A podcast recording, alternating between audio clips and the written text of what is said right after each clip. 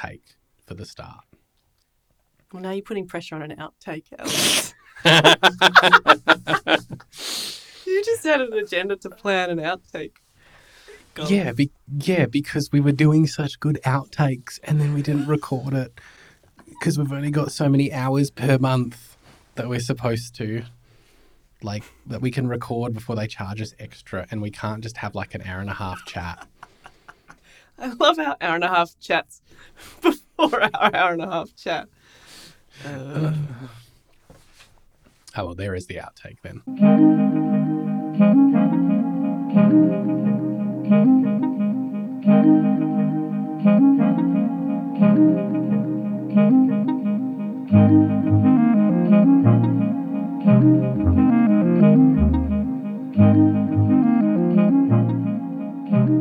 Hi everyone, welcome to another episode of Real Clinicians, Real Chats. My name is Alex Murray. I'm a podiatrist and strength and conditioning coach based in Canberra, Australia. And I'm Kit Wisdom. I'm a physiotherapist, currently studying a somatic psychotherapy, and I'm based in Melbourne, Australia. I had a blank page in front of me, and as I was doing the intro, I lifted up the page like I was going to read it. You can hear that when I just went, like just kind of went a little bit when I realised there was nothing in front of me and I had to do it from memory. Oh, you did very well. Yeah. Well, I might be able to edit it out. One day you might accidentally say your other podcast name instead of Maybe. Real Clinicians, Real Chats. What is the other podcast name? The Rehab Podiatrist Podcast. It hasn't... Oh, no, it will be released by the time. Yeah, we can talk about it safely here. Yeah. Oh,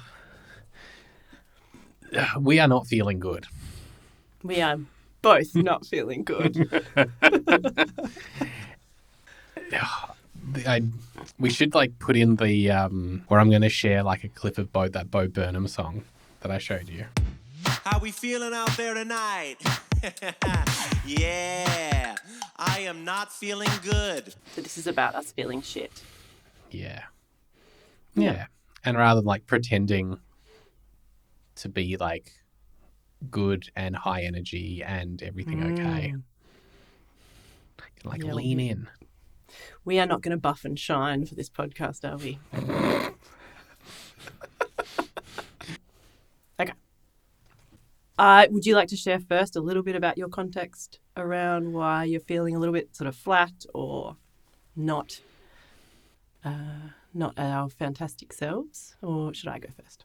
Oh, it's up to you.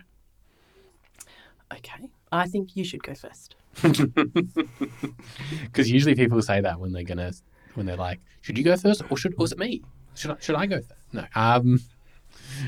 Just being polite. It's just been an overwhelming sort of time. I mean, I remember what you said before, where it was like, if your like emotions were an animal, what would it be? And I was like, it's not specifically an animal. It's more just like an annoyed dog. Like not annoyed, unimpressed would be the better way to put it, where it's like disgruntled. Disgruntled is another fantastic word, but it's not that I'm gruntled at anything in particular. It's just like the things life comes at you. Yeah. So we've had issues with a planner. We have to get some plans to like replace a shed and put a hole in a wall in our house. So, and it's just taken months to just get the plans. There's that going on. There's like just family asking questions going on about things, like just trying to about the plans. About what we're doing. Is it the right thing? And there's like so much that notice of like, are we doing the right thing? Are we doing the wrong thing? We don't know. So there's that. I had to transfer like my car. So I had to do like a roadworthy and just like stuff. Then there's like little business stuff. Our hot water went out. Just all those sorts of... Not ideal in Canberra's winter. Well, we actually are fine in the sense that we've got showers kind of everywhere else, but it's more just like, we do need to get this fixed. And it was like that period of time of last time we tried to get an electrician to our house to put something in, it was like 6 weeks. So like this constant sort of, I think that's probably the biggest thing about it, of being unimpressed and sort of annoyed or disgruntled, is like everything that we're trying to attempt to do takes time. And there's, you know, if we don't do it the right way, we don't contact the right people, we might get a bad job. If we, and then there's the question of just timing. Then there's the question of, oh, you know, are we going to get ripped off? You know, what's going to happen? You know, there's a couple of insurance claims that I was dealing with work, and nothing is ever like actually outwardly bad. Like there's nothing really, oh, maybe the planner I'm a bit annoyed at. That's where I'm disgruntled. But like, otherwise it's just a lot.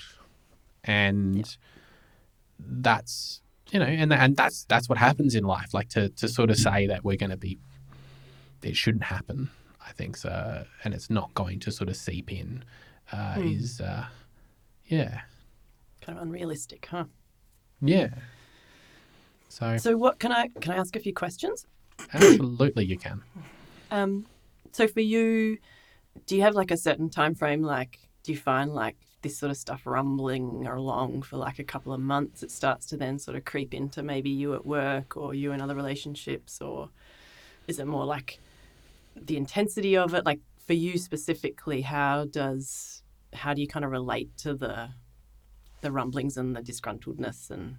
Oh, it comes in like huge peaks and troughs. So like week to week can be very different. Yeah. It's like next week could be fine. All this sort of stuff goes away. Yeah. Do you find it goes away, or you figure out how to be with it in a different way? Or is it more literally like the completion of a plan or the moving on of something? Yeah, I think definitely like we get to a stage like of just doing the things and then it goes away. So like I've sent something to the planner and I'm just like, hey mate, like this is, you know, and just sort of put a barrier in and said like, this is the plan. This is what we're doing. You know, this is it. And then once that's done, and then, you know, give it a couple of days and I haven't heard back. It's like, well, that's done now. And I don't think about it. It just goes away. And then it's like, you know, now the hot water that just got fixed this morning. Great. That's gone. No longer a worry. Gonna get the car stuff sorted this afternoon. Bingo. That's gone. So it's like, you know, I've got some time to get some letters done. Bang, that's gone. So like, it's very easy for me to like do well, but it also is very easy for like things to build up quite quickly and then just be like, ah. And how do you go managing that and sort of like your energy in the space, like at work with people? Like, how do you go about kind of transitioning?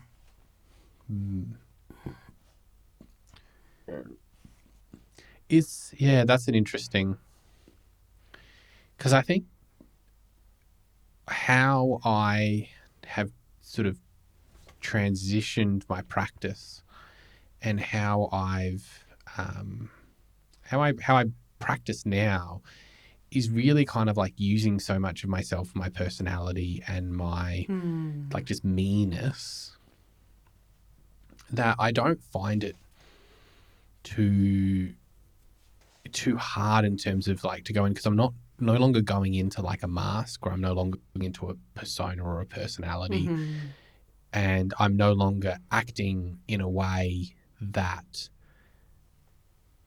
is trying to fight some of that maybe exhaustedness. I'm still going to present like the better side of myself. Like I'm not going to be disgruntled and physically walk and be like, rrr. But sometimes, you know, it is like acknowledging like what's going on. So like, you know, patient will come in and be like, I'll be like, how's it going? They're like, you know, and I was like, tell me about it. Like my hot water doesn't work.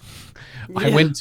I went to Access Canberra to transfer my car and they sat me down for like 25 minutes.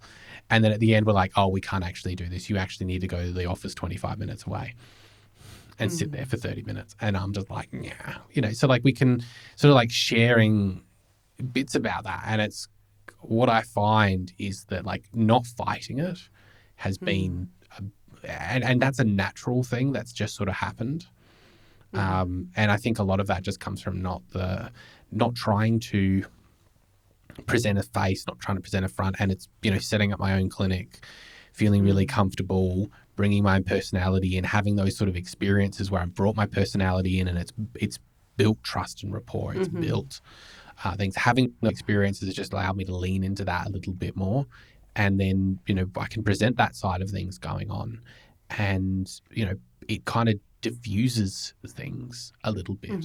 It, I think, in a way, humanizes me as well. That we're not long, someone's not coming in to see someone that is just, that is going to present this face, and that everything should be great. And it encourages them not to do the same.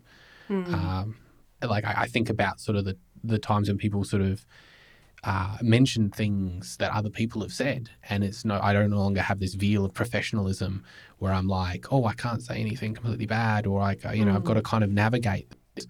Like, you know, sometimes I'll just be like, they'll be like, yeah, I wasn't, you know, like, oh, they said this. And they're like, you can tell that they're not impressed by it. And it'll be something like pretty shit where like someone will be like, oh, we're not going to deal with that, or I'm not going to do that for you in like a healthcare setting. And I'll be like, yeah, that's fucking bullshit.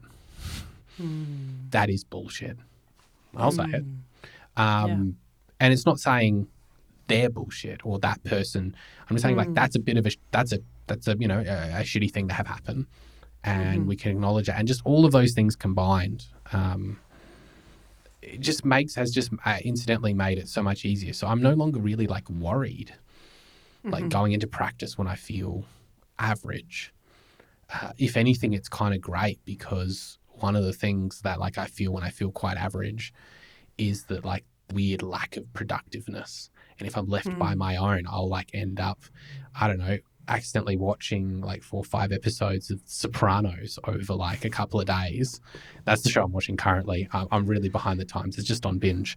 And you just sit there and it will just, and I'll just sit there with Frankie, and it is cathartic in a lot of ways to have that space and that time. But like, it's actually kind of really nice to have the patients break that up. You get that comfortableness in a space, you get something done, and then it kind of lifts the energy a little bit, or it doesn't. And then at the end of it, you go, no, I'm still feel like, you know, that was good, you know, but I'm still feeling exhausted. And then you go home, but at least there's something there. At least that's what I find personally, but that's like my own challenges with myself and my need for productivity, et cetera, et cetera. Yeah. Well, I think what I love listening to that, experience, like your experience, is that those parts that are coming forward that you feel really comfortable with in clinic, which are the parts that kind of, like you said, humanize you. So, you know, the part that's happy to acknowledge the things that are frustrating, and even model to clients like, frustration's welcome here, like, tell me about it, you know, and that part that doesn't want to put a mask on, like that part that actually is like, this is me, so, you know, I don't want to have to pretend. And I think that, you know, there's lots of nuance there around not just rolling into clinic and telling your patients everything that's going wrong with you and not listening to them, but that sense of letting yourself be a whole person in the room. And for that, again, like we've talked about on previous episodes, like if you feel comfortable with that, the person who you're with is going to sense into that permission to be the frustrated part, the more of the real parts of Alex being in the room. Is going to make space for their real parts. So I love that piece around it. I'm really curious around this as a kind of a discussion, even around how we navigate nourishing ourselves again as practitioners, and also how being in dialogue with people in a way where we can kind of welcome more parts of ours, how that is actually a nourishing. Well, for me, in my experience, it actually can turn a pretty shitty day around. Not saying like it's all on that, but to intentionally cultivate a place where I can be whole and do this sort of work, how that's actually deeply nourishing for me. That's such a good point, because like, I guess I haven't thought about it from that angle, but being able to like not be feeling great and go into a space, be yourself, and someone gets something out of it. You have a relationship with someone, you're helping someone. I like this, the one thing that I sort of, I do whenever I'm angry or annoyed at something, like I just clean the house. Yeah. Because I'm just like, you and my partner could. Yeah, I'm just like, well. Yeah, you just clean the house and you do something, and it's kind of like a way of like sitting with what's happening and getting something out of it. Like you look back and you kind of go, oh, this was actually kind of like the repetitive nature of something, the doing something with that energy, like mm-hmm. That can be somewhat nourishing within itself, even if it's sort of behavior, to be able to look back and like knowing how I work, look back and say, hey, look at like, you know, I got to do something with this emotion and it's been positive. But like, yeah, dealing with patients going in and having a relationship and having something, like I think we accidentally like commoditize what we do, or we turn it into like we're I always like what Laura Rathbone says, we're a consultancy, we're not a service, because the service is kind of like, and it's not to demean like other people, like a trade, for example, but like there's a part of that that's a consultancy, and there's part of that that's a service, and it can be it's actually kind of similar with us. Sometimes some of the things that we do will be a service. I'm going to like fit your product. I'm going to provide you with a slip for, you know, take to a footwear store, and there's like a service element to that. But like so much of what we actually do is a consultancy. People are consulting us. We're having a relationship, we're doing so much more. And that service sort of side of it, if we kind of lean too much into that for everything that we're doing, I feel like that kind of it makes us think that we have to turn up, even if we're not doing this consciously. I think a lot of it is subconscious in the way that we do it. We've got to go, we've got to have a repeatable product. We've got to turn up and be able to do the same assessments at the same sort of level of competency. And we've got to then reach the diagnosis, and then we've got to do this. And it's like, when we sort of think about it as a service, we're like trying to create this repetitive product in a space where we're actually dealing with a human. You know, where it's like, oh, okay, like if you turn up and you're like, take the electrician, you know, he came in and he replaced my thermostat in my hot water. And that's a service, and great service. Like he did a really good job, but like if he's having a bit of a shit time out there, plugging in, it doesn't matter. Like the job got done. It's a service in the end, and the process that it took for him to get there can be highly variable. But I also don't see that. It's not part of the relationship with me. Whereas like what we're doing in the service, like it is much more of that consultancy, like it bleeds through because we're dealing with that human.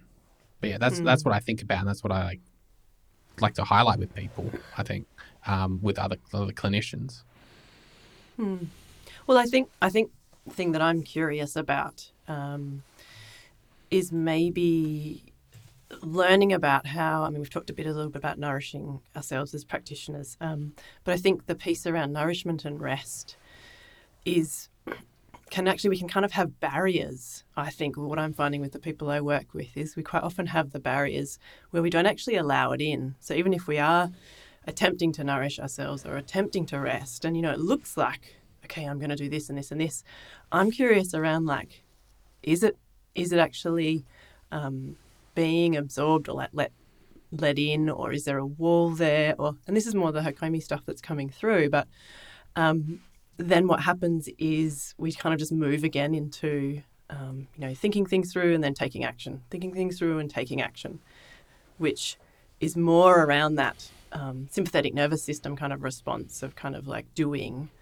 And then if we don't get our parasympathetic sort of like down regulation of like nourishment and rest in order to start doing again, that's what I'm curious about, sort of in that, I suppose, that burnout piece.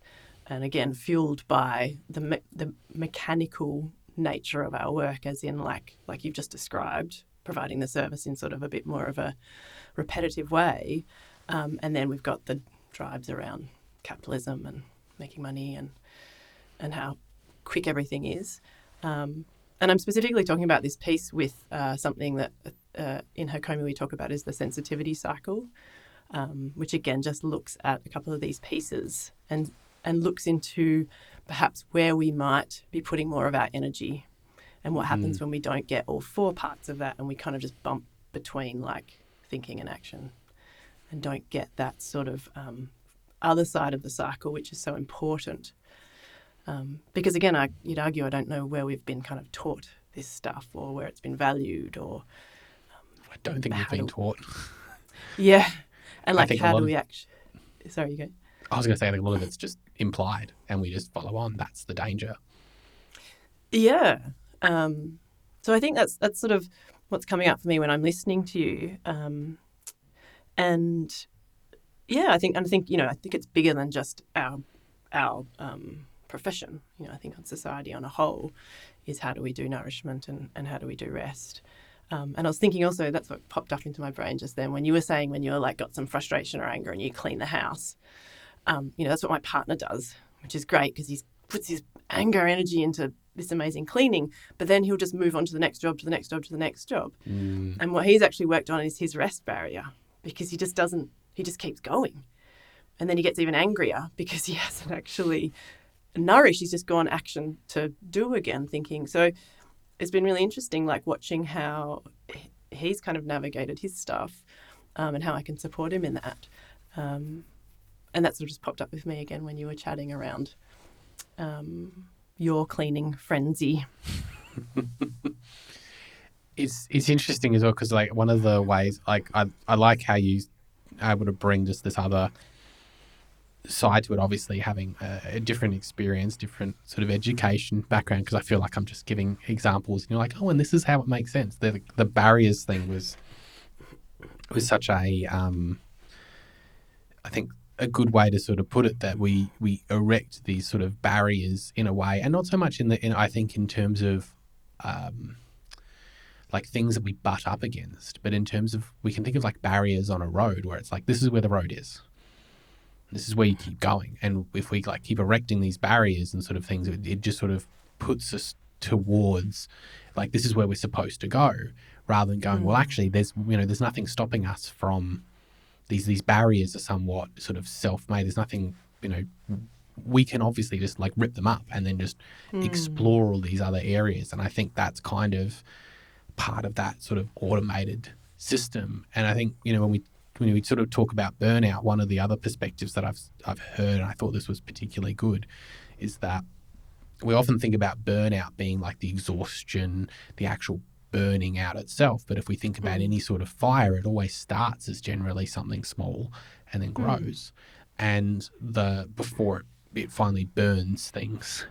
And I think one of the perspectives is that part of burnout could come from, not always, but could come from this sort of need or desire or feeling of not being good enough, not being able to do things that other people are doing, sort of almost like an imposter syndrome in a way, and the actions that we also take to do that, to try and catch up. And I think that kind of works quite nicely with what we've talked about, which is if we've got the service side of things, if we're erecting these barriers, we're not nourishing, we're not doing things along the way that help us either recharge from that feeling or help us realize actually we're holding ourselves to a crazy high standard in this desire to produce the service at this level. As soon as you realize, well, that's an impossible barrier, as soon as you realize, oh, hold on a second, I don't need to do this. I don't need to be at this level. I don't need to be making this, like doing the exact same thing and doing this service at this high level, this high efficiency, just like a factory line. I think that goes a long way to helping people settle. Well, and I think also, what comes up for me when you talk is, if we don't know how to do the nourishment and the rest, we're probably going to do it the way that we habitually do other things. So we're going to do the nourishment and we're going to do the rest. And this is, I think, where the whole wellness, self-care paradigm is, going gangbusters, because what if there's a whole new skill set here potentially? And if we are butting up against me now talking more about walls, as in not allowing nourishment in, or not like resting, but kind of just being like, you know, brain racing, thinking, what am I going to do next? Like, that's not actually rest, is it? So I think even acknowledging that there's probably going to need to be a sort of a skill development here piece around how do we actually do that? And this actually came up last night with a new client, and she's actually come to me like going, I get it intellectually. I don't know how to do it. Mm. You know, and so what we will actually do, and this is again, I'll probably do more Hakomi based stuff with her, because it'll be guided facilitation of how to be with her body and be with what's coming up. And everything I do will be about slowing down. But in order to do that, I'm doing it co-regulating her. I'll do it with her. So I'm not just going to go and tell her to connect with her body and tell her. It's like she knows all of that stuff. It's so accessible, that knowledge now. But how to do it in a way that makes sense for you as an individual. And perhaps if it's a new skill and it's foreign and you do not know, that's perhaps where the support or the help comes in, or like then going like, how do I learn? That's what I asked her last night. I was like, well, how do you learn? Like, how are we going to learn this new skill in a way that actually makes sense to you? Mm-hmm. And feels there's some discomfort within this awkwardness of, I haven't done this before. So I think that's another point to kind of to keep remembering and kind of like allowing it to be, to give us some grace around this as well. Because, you know, I think people who are like, you know, I'm doing all this stuff for myself and I'm doing all this self-care and they've got a list of 10 things and I get it all done in the morning, but it's just not working. It's like, yeah, I can see how that is not working. I've scheduled this 15 minutes between 10 and 10:15 to have a little cry. That's my cry time. Yeah, get back. Yeah, it's out there. Amazon does this where they have little soundproof booths. You know, you got to cry, go to the booth, book it in. Yeah. Gosh. Yeah. I'm not sure where to go now. I didn't know about the Amazon cry booths.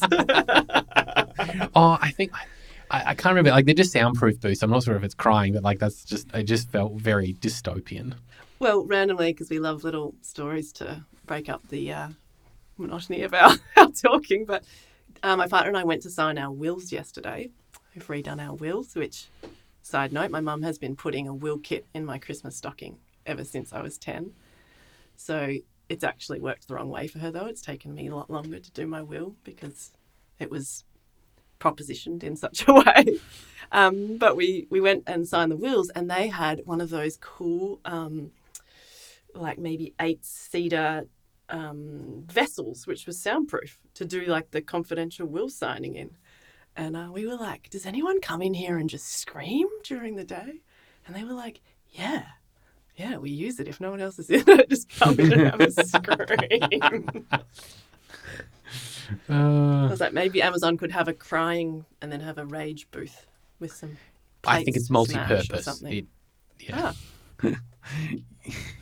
Yeah, the Amazon basics. Just that here's your $1 bowl, and by the way, you get an allowance of so many plates per month to smash. No, that's too regulated. Sorry. Mm. I think like so much of like, I guess the thing. Not so much we're dancing around it, but like the thing to acknowledge at this point as well is like the capitalistic social sort of arm of this. Because so much of this like scheduling and self-care and the way that we do it, it sort of goes back to like the critique where it's just like, oh, you know, the workplace is overworking us. Oh yes, they've scheduled in like yoga. And I was like, that's our wellness. And it's like, no, pay us well and... Don't overwork us. Like, we don't want yoga. We want like fair wages and fair. Acknowledge power plays. That would be. But it's and like when we look at it from that perspective, like everyone kind of goes, oh yeah, like absolutely. But like it does seep into our lives. It does seep into like the way that we talk about things, the way that we consider self-care. Like it has seeped in to this point where we're like, oh, like I'm not feeling great. Maybe I should do some yoga or something. And it's like that does help potentially quite a few people.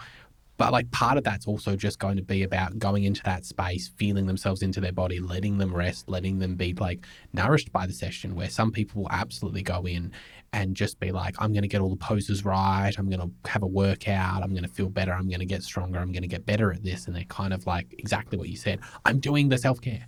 I am like... And if we don't acknowledge that side of things, I think it's difficult to completely engage, because people will be coming in with this idea as patients. People will be also coming in as people who are not potentially getting paid as much, who have higher expectations of the service that we will provide. And part of that is just because they've got limited financial resources, potentially they're using their body for work. So they're also like, there comes a concern of like, I'm not going to be able to keep doing this. And we don't have a social security safety net that's actually incredibly effective for these people. We know businesses are potentially, I've had multiple patients go, I need to keep working and will keep working despite pain and problems and not take sick leave and not get work cover, because they go, I will be on the chopping block. Like, I know that once I do this, I'm not going to get a promotion. If I do this, I'm not going to be able to, move up in my career, because I'll be labeled a liability. Yeah. And so there is this huge like social capitalistic in part of what we are dealing with. And if we don't acknowledge it, I think that's kind of doing it a bit disservice. And I think the other side of it is that I think when we point out a lot of things that people go, well, what's the solution? And the solution is societal change. The solution is political change. Yeah. And that's hard, I think, for people to swallow in a way, because they kind of go, I can't do something about this, and it's like, well, pointing out the problem is kind of half the problem, Then starting to actually have people acknowledge that this is a point that we need to address can help actually then start that change, start that pushback. And it's not an idea of like radicalizing people for a solution, but it's going, this is, why it's happening is because of inattention. We're not paying attention. We're letting these things slide through. We're letting these small changes. But part of it also is for a patient is being able, part of the healing is being able to sit with that, because we can have there will always be some sort of social compact that we have to enter into. If we want to be part of society, we're going to have to sign up to Facebook or give our details to someone and expose ourselves in a shape or form to the privacy issues, even though I don't agree with them. Like, to enter into society, there's going to be a level of this, but it's also acknowledging, allowing people to set up their own boundaries and their own ideas, and acknowledging that that's a force, that as well, exactly like your patient who hasn't had that experience. And we can acknowledge why that's happening. We can acknowledge the system that has led to that and say, and now we're going to provide you with some skills to be able to deal with that.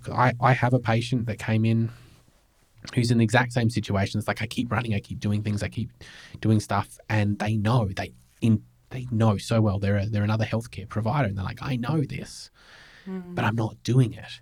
And I think what you've given words to that feeling, which is they know it, but they're not able to feel comfortable doing it.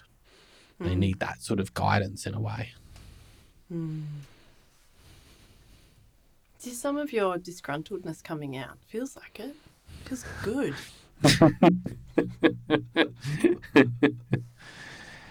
Unimpressed. Oh, I'm glad. No, that's good. Are we going to talk about your things? Oh, sure. Yeah. No, just to even it up a little bit. Well, we did start a discussion from my point, and you had lots of things to say, but it does sort of feel like I'm 20 again, and being just like not always aware of other people, and being like, oh, we've started a conversation, and then just like get to ask about the other person. I actually I can do me, but I think I've actually been doing that more in the last year, just with clients, around like something will pop up, we'll follow it, and now I'm just getting better at going, oh hey, hang on, I could go in lots of different tangents here, like which actually interests you, like where do you want to go? Because I do get so excited and follow convos and go, ooh, let's unpack that, so I'm completely happy to listen to yours. But yeah, me, what's been going on for my week? I don't know what animal my emotions would be right now. I'm not sure. It's kind of like part tiger, got a bit of rage bubbling there. But then also I'm quite tired from, so my stuff is, I've been doing a lot of advocation for my son, in particular at school, and with people who just might not have as deep an understanding around his neurodivergence as I do. So that's been going on for quite a while, but I suppose it's just been kind of the pointy end of it a little bit the last month or so. So for me, that's a really interesting experience from that place of being in a position where I don't feel particularly understood, seen, heard. I feel like some people are committed to misunderstanding me. And so I suppose over the years I've been doing lots of work with that, which is really interesting when you talk about societal change and how a lot of the time we can't do a lot about it. What I've been doing is actually working with my grief around not having the change that we need. So that's more of my personal stuff, but I thought that was an interesting point because I also recently was working with a client who was actually speaking about the challenges they were having at school. She's a teacher, and how they were just being just not heard by the leadership group, and how she said, like, what do we do about this? How can we change them to see this all differently? And I was like, well, potentially you can't, but what we can do is hold space for your anger, frustration, rage, grief, and potentially that's what's most important here, because, we cannot change other people just by forcing them, and we know that through healthcare it doesn't work. So I've kind of gone around a little bit there, but so for me, a lot of energy's been put into that sort of advocate role, which I find to do that at the same time as then my business, which is in some ways advocating for similar sort of themes. I find that can contribute to where my capacity sort of hits its limit, where I then need to advocate for myself. So for me, I suppose, what does that look like in the past week? I blocked my diary. Again, I own my own business, so I have the capacity to do this, but I blocked my diary for a big half day. I was supposed to catch up with a friend and have lunch, and I actually cancelled because I was like, that's actually, I need time without talking to people. So I was really aware that that actually wasn't going to be nourishing for the day, and then had a hard conversation with her just around cancelling at the last moment. But she understood, which was great. I think I've done some creativity, so I'm currently putting little haikus on social media, little poems, which is really big for me, just to do it and not really care what people think. They're for me and my clients, and for creativity in healthcare. So I've been writing some poetry, which I love haikus as well because they challenge me. There's 17 syllables, so you kind of got a little bit of a small window to put some creativity in. So that's been really nourishing. And then just the relationships that I have with people are really where I'm inherently nourished, where just sharing in a way where it's really respectful and silly and fun, and just the people who allow me to completely be me, like you were talking about at the beginning, even in practice. But just, in practice and at home for me, just allowing all of my parts to be here. And that's been a bit of a journey for me personally. So that's kind of been what's nourishing me this week. And then rest for me is actually sleep, really, like actually sleeping and going to bed early and having a good rest. I know it sounds really boring, but it's one of the most important things. And I suppose in that, if we backtrack from that, for me around sleep is my brain likes to ruminate and perseverate on things. So I suppose one of the other challenges I'm having at the moment is having hard conversations with my landlord, and it was heading towards sort of like disputey type things, which is not fun. So just figuring out how I can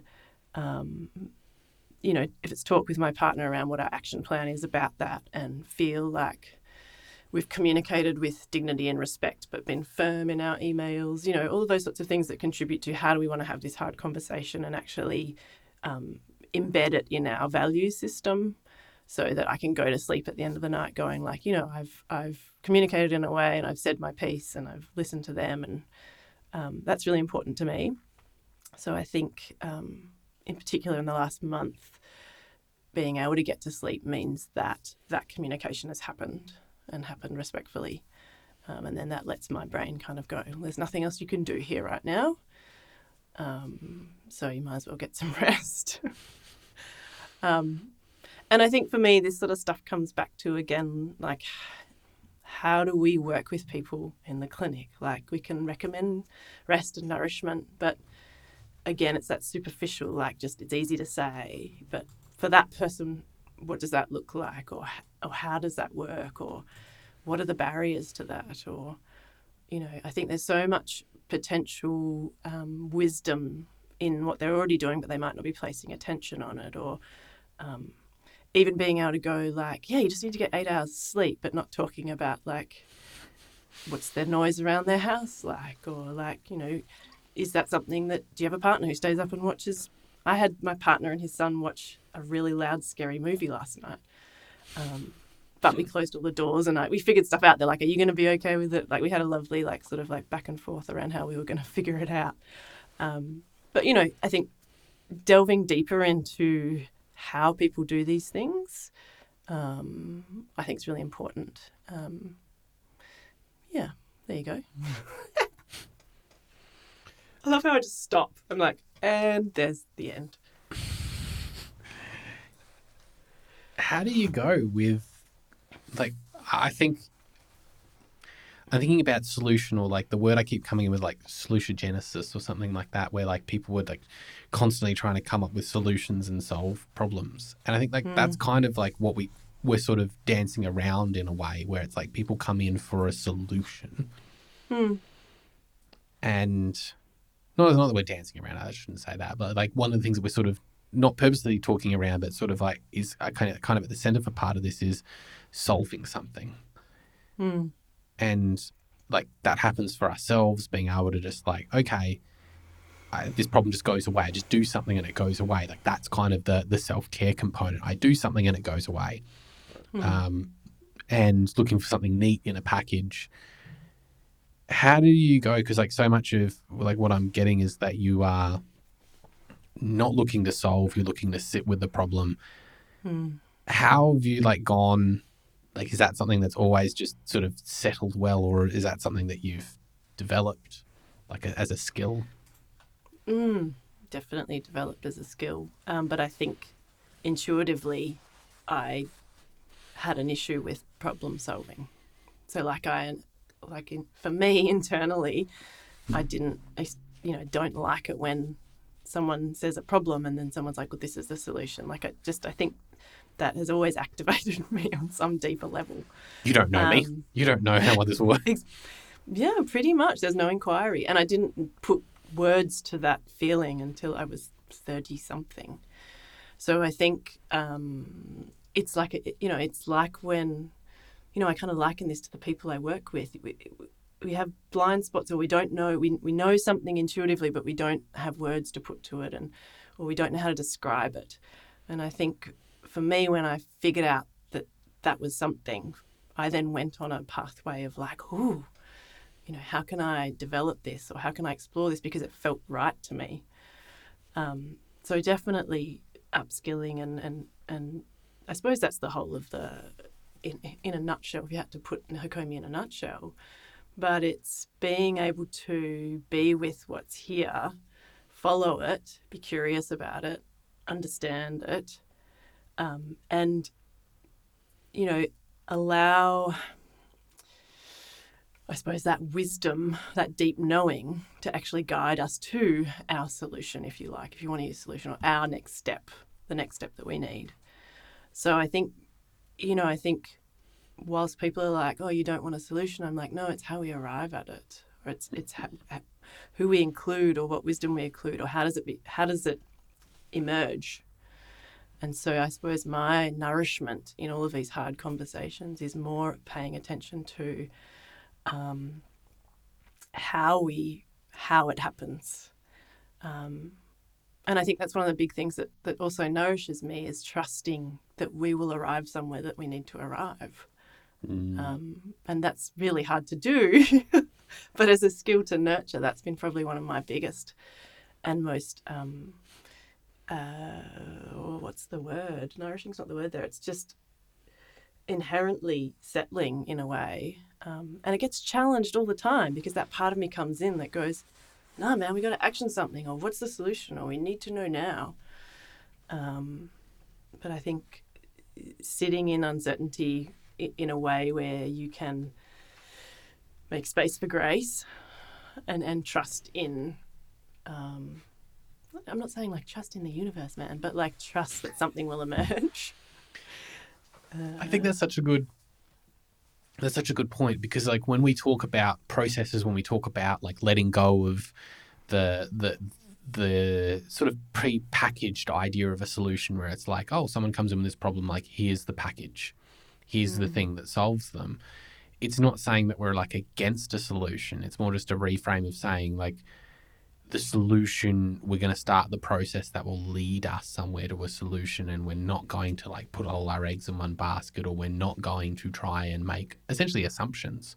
We're not assuming. And I think so much of that explains kind of my process where I'm not saying anything definitive all the time. I'm just like, okay, this seems like the next best step. This seems like it matches where you want to go, and that we're just going to trust that, well, we're doing something, we're physically doing something, but we're not just putting it and saying this will solve your problem, or do this 10 times and it's going to be magic. It's like, you know, we're just going to have this flow. Well, I even had a lovely, like, it's just a little mini excerpt that came into my brain when you were talking then, another new client during the week who they've just had syndesmosis surgery and flying off overseas the day after they saw me, just getting their first kind of bit of information for 2 weeks. And, you know, I just think slowing people down is the most amazing resource, skill, hack. I hate that word. I hate the word hack. But slowing people down, and that can be in so many different ways. That can be through your, you know, your tone of your voice, pauses, literally asking them to slow down, that sort of stuff. But she was, you know, got her out of the boot, and, you know, some anxiety there around, is this right? Am I doing it right? Am I doing it wrong? Am I going to make this worse? All that sort of, you know, really natural anxiety. And literally, as she was just walking up and down, I just was using my voice to talk to her. I wasn't giving her anything to do with her foot or what she should do. We were just talking through something that she was a bit anxious about, and we were kind of just exploring it, like not validating, I suppose, but just exploring, you know, being curious about it, pauses. And as she was doing this, she just started walking slower, and her limp just went away. You know, she just started naturally doing more of a heel-toe. And then she stopped and she was like, this is feeling really good on my ankle. And I was like, well, yeah, like what, like, well, then we just paid attention to like, what did you notice? And she was like, well, I've been limping and like, just, you know, rushing through it. But then I just started to notice what I was doing with my other foot and how that could maybe guide the operated one. I was like, yeah, what did you notice? She's like, oh, I just started going more heel toe. And then I noticed that I was kind of pushing off the side of my foot. So I started to go like, maybe I had not said anything. She would have had stuff from other people, I'm sure, in the past, but I had not said anything. All I was doing was slowing her speedy brain down and calming her activated system. But then we could like bring in what her body was naturally doing and actually place attention on it and go, can you see how you kind of knew what you needed to do? Like you already knew. I didn't have to tell you. And then that's a beautiful moment of her actually not seeking external guidance for her walking. It's all happened internally. I wrote down on my piece of paper, expectations. And I think expectations. Well, that's it, like everyone's expectations. But I think from this case, it's like the patient, there's like coming in and there's an expectation of speed and what's going to happen in the process and the everything. And one of the things that I always sort of talk about when I'm talking about like case studies and talking to people and saying like how we be sort of framing things in a bit of person-centered way. And one of the things that I always put in as a section that people are kind of confused about is like problem list. They say, what are the problems? What are the barriers? What are the things coming up for people? And I think that kind of gives like such a great context, because in that case, like sometimes it's like the one of the things that comes up when we start to talk about like the problems or the barriers, and they're like, oh, it's, you know, I'm going overseas, I'm doing this, I'm doing that. Like, and it's just like, it needs to be better. And there's like a speed and there's that expectation of like the process and what's going to have happen. And exactly what you said, like when we start to sort of acknowledge these things, it becomes much more apparent that we need to slow people down, or we need to highlight the issues with, you know, with their set expectation, or how they've set their expectations, talk them through their situation as to why not every surgery can be recovered from in 12 weeks. Yeah. I think this sense of slowing down, and it comes back to what I was chatting before about the sensitivity cycle, that again, if we don't know how to do that ourselves, you know, you can see how that becomes difficult for us to do with another. Yeah, it's sort of, well, that's exactly what I see. I see people sort of caught in that, like that rush. And when they're in that rush, they don't notice the solutions. Like this, the things are right there. Like this happens with my wife all the time. Where I'm like, I'm trying to get something done, and it's like, and then it's like, oh, this is the solution. I'm like, why didn't I think of that? But it's also acknowledging that that's like a human thing, and that will happen, and that like the role of us, the role of people in like the relationships, everyone is like having someone there to be to help us slow down, not be like it's this idiot, but yeah. Although somehow my wife does it, and it's like, why didn't you think of this? And I thought I did, and it didn't work. But no, that can be our role. And I think sometimes this idea, it goes back to again what I was talking about before, about the idea of what we do, the service, like providing the service, doing the thing. Like we kind of lock ourselves in with this idea of what we're doing and what our role and what our job is and the service we should be providing, where that consultancy view kind of allows us to look at it and go, you know, it doesn't sound like it's actually, this is the issue. It might sound like, oh, you know, it's the expectations. I mean, we've all sat in all meetings. I say we all. I have a lot more friends in corporate, but you know, you've got that consultant who comes in. It's just like, oh yeah, we'll totally do that, and then they'll like turn around and be like, we can't do that, but we're just going to say yes, and we'll sort it out later. Or you've got the someone who turns in and turns around and goes, you don't have. You're consulting us about this specific workflow problem or something very corporate, I don't know the lingo, but it's like, you have this problem, and it just turns out, well, actually you don't have what you think is the problem. It's not that at all. It's actually this, it's actually that. Or like, I can see how the solution's not going to work from you. Do we want to like talk about how actually we could be doing something else? And I think from like a very basic sort of level, that's probably a better way to think about it. How I would make it make sense to people in that sort of maybe that service mindset, and how like our role can be very different and be just as useful, I'd say, if not more useful, having that idea of looking at what that person needs. And I think that's also like a big part of person-centered care. It's not which service are we providing, it's what do they need? What are they open to though as well? Yeah. And I think, you know, the lens that ties in again with the societal pressures and it's like, to go slow amongst urgency is a real skill. And I think it's a beautiful one to invest in. I think because at the moment, if people aren't, they potentially aren't aware of what they're missing because they're going so fast. So I don't think it's about necessarily going at the same speed and making sure we can notice everything. And that potentially for me feels like what cramming CPD is not changing our speed, but just like trying to put our attention everywhere. Whereas if we actually can learn how to slow down, we'll actually see things much more clearly that we would have missed. But again, it goes against so many grains. But in some way, in the current world zeitgeist, it kind of makes more and more sense to slow down.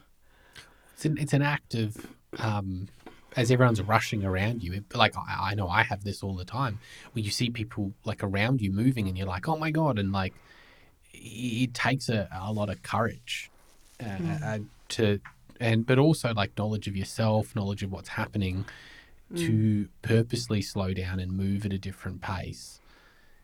And I think so much of also what we're not dealing with is seeing the consequences of not. I think so much of it comes down to our lives and how much do we want to live our lives and what's the goal for both our patients and for ourselves. Yeah, we can move at 100 miles an hour, exactly like you said, but what happens at the end of it? You know, we've been moving so fast, we missed all the opportunities to connect with the people that we want to have a relationship with and be nourished and have a life. I mean, we sort of like that cliche of you know, the dad who turns around, who hits 60, 65, retires and goes, great, I've now got all this time to spend with my kids. And my kids are just like, fuck you. You weren't there for like the first 25, 30 years of our life. You know, fuck off. You don't get to spend the time now that you have the time. And I think that's such like it's a cliche not as much a cliche, but like maybe it's not as simple. But I think some of that, what we see in those situations comes through for us. What are we doing at each time? What are we missing in that urgency? Well, and again, if we're really trying to help people understand their pain or think through things more confidently and that confusion to drop and to settle, like it makes sense that we're in slowing them down and actually walking them through their thought processes and their experiences. They're actually gaining that. What do we call it in our world? Like the... starts with a C, not confidence, not competence. There's another word, another C word. Anyway, but we give them that ability and capacity to do it for themselves rather than having to then go after efficacy. Told you it was a C word. It was like, I'm like efficacy. No, that's not a C word. Whenever I say it's a word that begins with a letter, it's always another letter. I know that about myself. So glad you came up with self-efficacy, but... You know, but I think that's, again, such a powerful dignifying act in a way. It's not just getting themselves independent. It's actually allowing them to trust in what they think and what they know and how they can figure this out, which really is knowledge is power, as they say. But I think the way to how we arrive at our own solutions is pretty powerful. I find myself saying to people a lot, I'm like, no, you've got a good intuition around that. No, like, you know, you've got, you know, you're making good decisions. Like I actively acknowledge that and reflect on that and go, no, I understand. And sometimes we might optimize it where I go, oh, they've made this decision. I'm like, no, like we can acknowledge what they're doing. And I go, actually, like I can understand how you've reached that conclusion. And in this situation, that's a really good intuition. What we know that's maybe not as intuitive is actually doing it this way actually leads to better outcomes in the longer term. So like I always find myself like acknowledging when people are listening to their body and doing the right things and working along, and when times when they're not, it's also like not teaching them not to trust their body or to rely on us for that, and saying no, it's like, oh no, actually this is counterintuitive to what's happening, or like I can see how you've reached this conclusion here, and let's give you this bit of information that changes it, not kind of where I think we end up with some of the way that we practice, which is, you know nothing. I'm the one with all the knowledge and you can't make the decisions and you just have to listen to me and follow the plan. Where I think, you know, so much of plans is guidance. If I give an exercise program, I don't know how, you know, if I'm going to push them hard enough. I don't know if I'm going to push them too hard. And so not giving them the skills to make that decision for themselves, or actively doing things that rob them of that making the decision themselves or feeling like they can't, I think is counterintuitive as well. Yeah, I mean, I was about to say, I was about to back that up with evidence. I know that you don't have the articles. Anecdotal. You haven't shared the article with me prior to this discussion, Alex. That's... heavy, slow resistance, guiding people with plantar fascial pain and saying you just need to do this heavy and slow or whatever guidance that they used versus prescribing a heavy, slow program, same outcomes. So self-dosed versus, Yay, I've been doing that for 5 years. Thank you for validating my intuition, despite not wanting to read. No. I was just going to say my little brain blip that came up when you were chatting is... quite often I'll use the phrase, in what world would that make sense? So even if the thing that they're intuitively doing is not going to maximize outcomes, but let's say it's from a trauma-informed lens where they're doing something that is survival-based or is so habitual because it's coming from this other place that is a bit more deeply embedded, you know, that might be a, that's a nice phrase sometimes, which allows us to go, oh, it makes sense in a world where, you know, I'm using running as a way to, you know, suppress emotions or, you know, like, do you know what I mean? Like, it can then allow us to kind of go, it's might not be serving you the most right now, but how does it make sense that that's the way that you're approaching these things? I am struggling really hard to get around the way that you said it to start with. It sounded so snarky. World? In what world would that make sense? Just like, in snarky. What world would that make sense? You know. No, but that's me bringing my own stuff in where I'm just like, when someone says that, I'm just like. Oh, like it's a dig kind of comment. Yeah. Yeah, it's just like, what are you doing? And it's just like, oh, I'm doing this. And I'm like, in what world would that make sense? Burst into song there.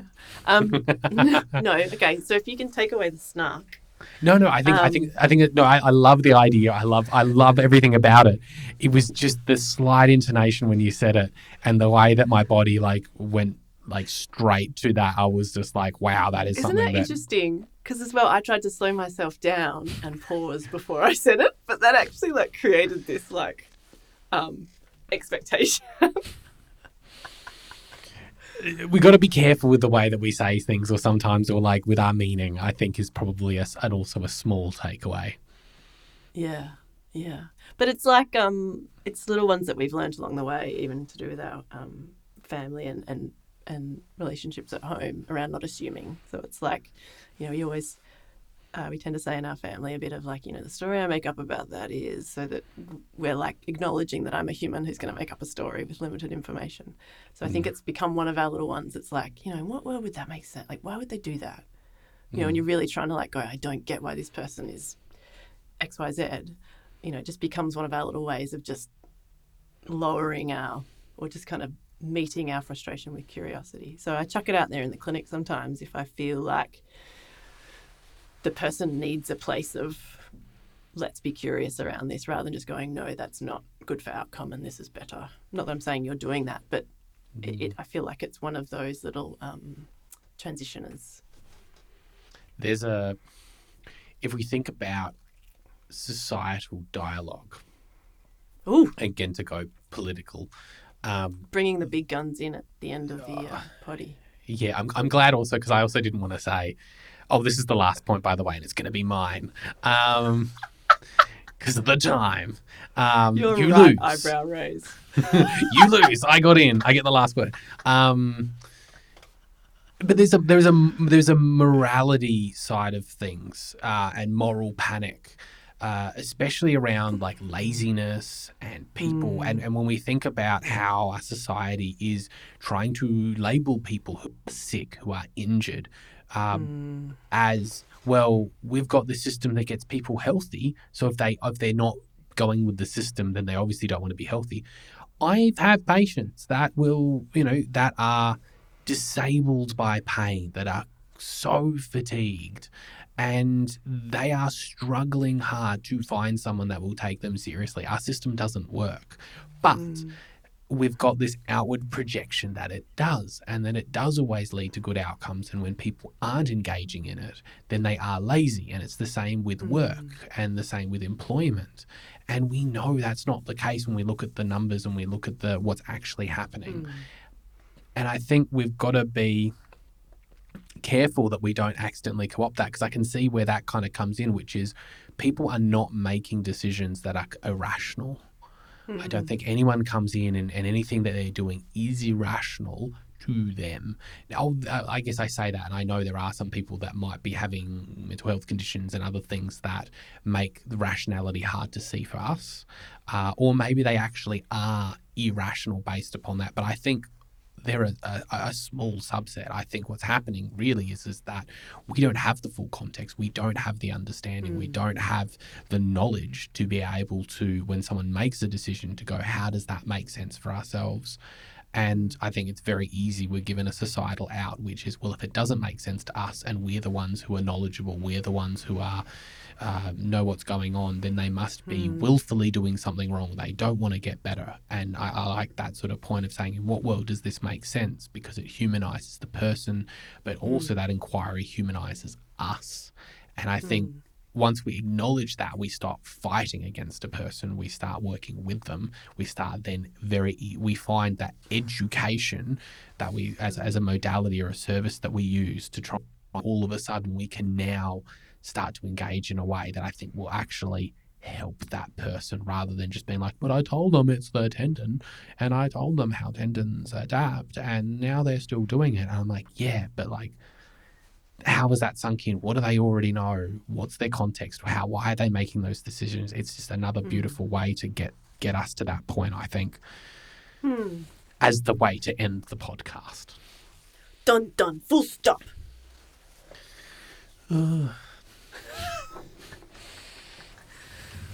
We crack me up. Do you feel better at the end of this podcast? I feel better. Yeah, well, I was just going to ask. We started a little bit flat and disgruntled and a bit ragey and a bit tired. That's our combination of noticings. Mm.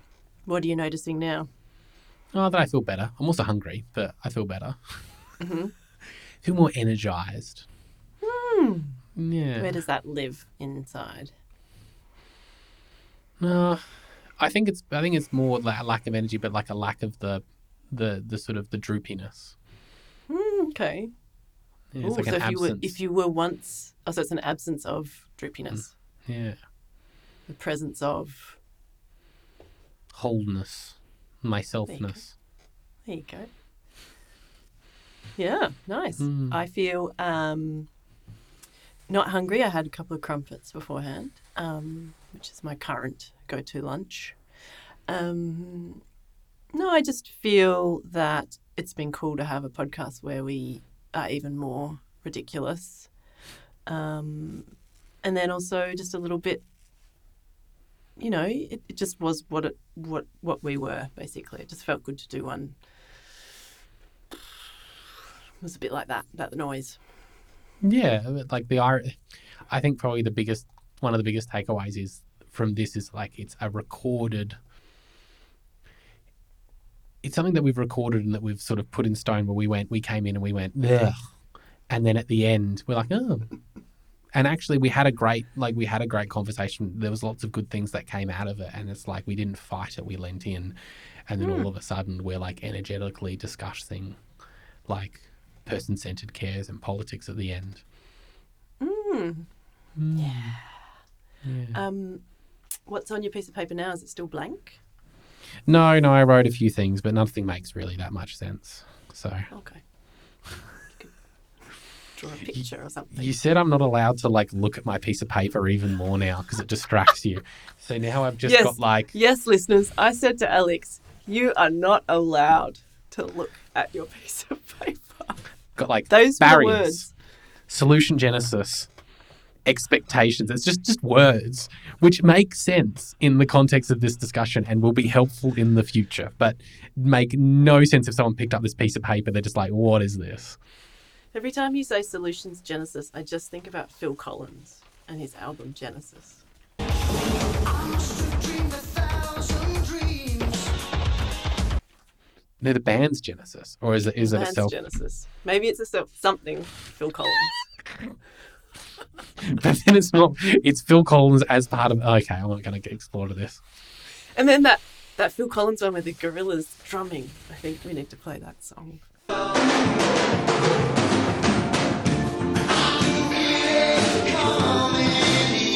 We can put that as the outro. Oh God, no! We have an outro talk as the outro. Anyway. No, as in like the song. We have a song that goes on the outro. Oh, yes. No, then I have to license it. Mm-mm. No. We'll just stick to our lovely Clariloops. Yeah. All right. We good? We're good. Follow us. Okay. You know, everyone knows the outro by now. Follow us, Real Clinicians, Real Chats. No one listens up to this point, Alex.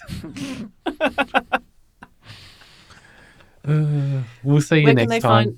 Where can they find you, Alex? Oh, where can they find... Oh, here we go. Instagram, Facebook, Twitter, X, whatever you want to call it. I'm on TikTok, but I'm not doing much on there. I slow down on videos. You're watching dogs come home and howl like huskies. That's what you're doing on TikTok. Mm. Oh, yeah, mate, it is like 50% dog stuff now. I am like 55. TikTok thinks I'm 55. Where can people find me? Oh, thanks for asking, Alex. wisephysiotherapy.com.au. I'm WiseWaysKit on Instagram. Go read my haikus. Yeah. And I am not on the TikTok place. I was just thinking, like, I'm feeling better, but I'm not doing better. Oh, that could be the title. All right. That's it. Bye-bye.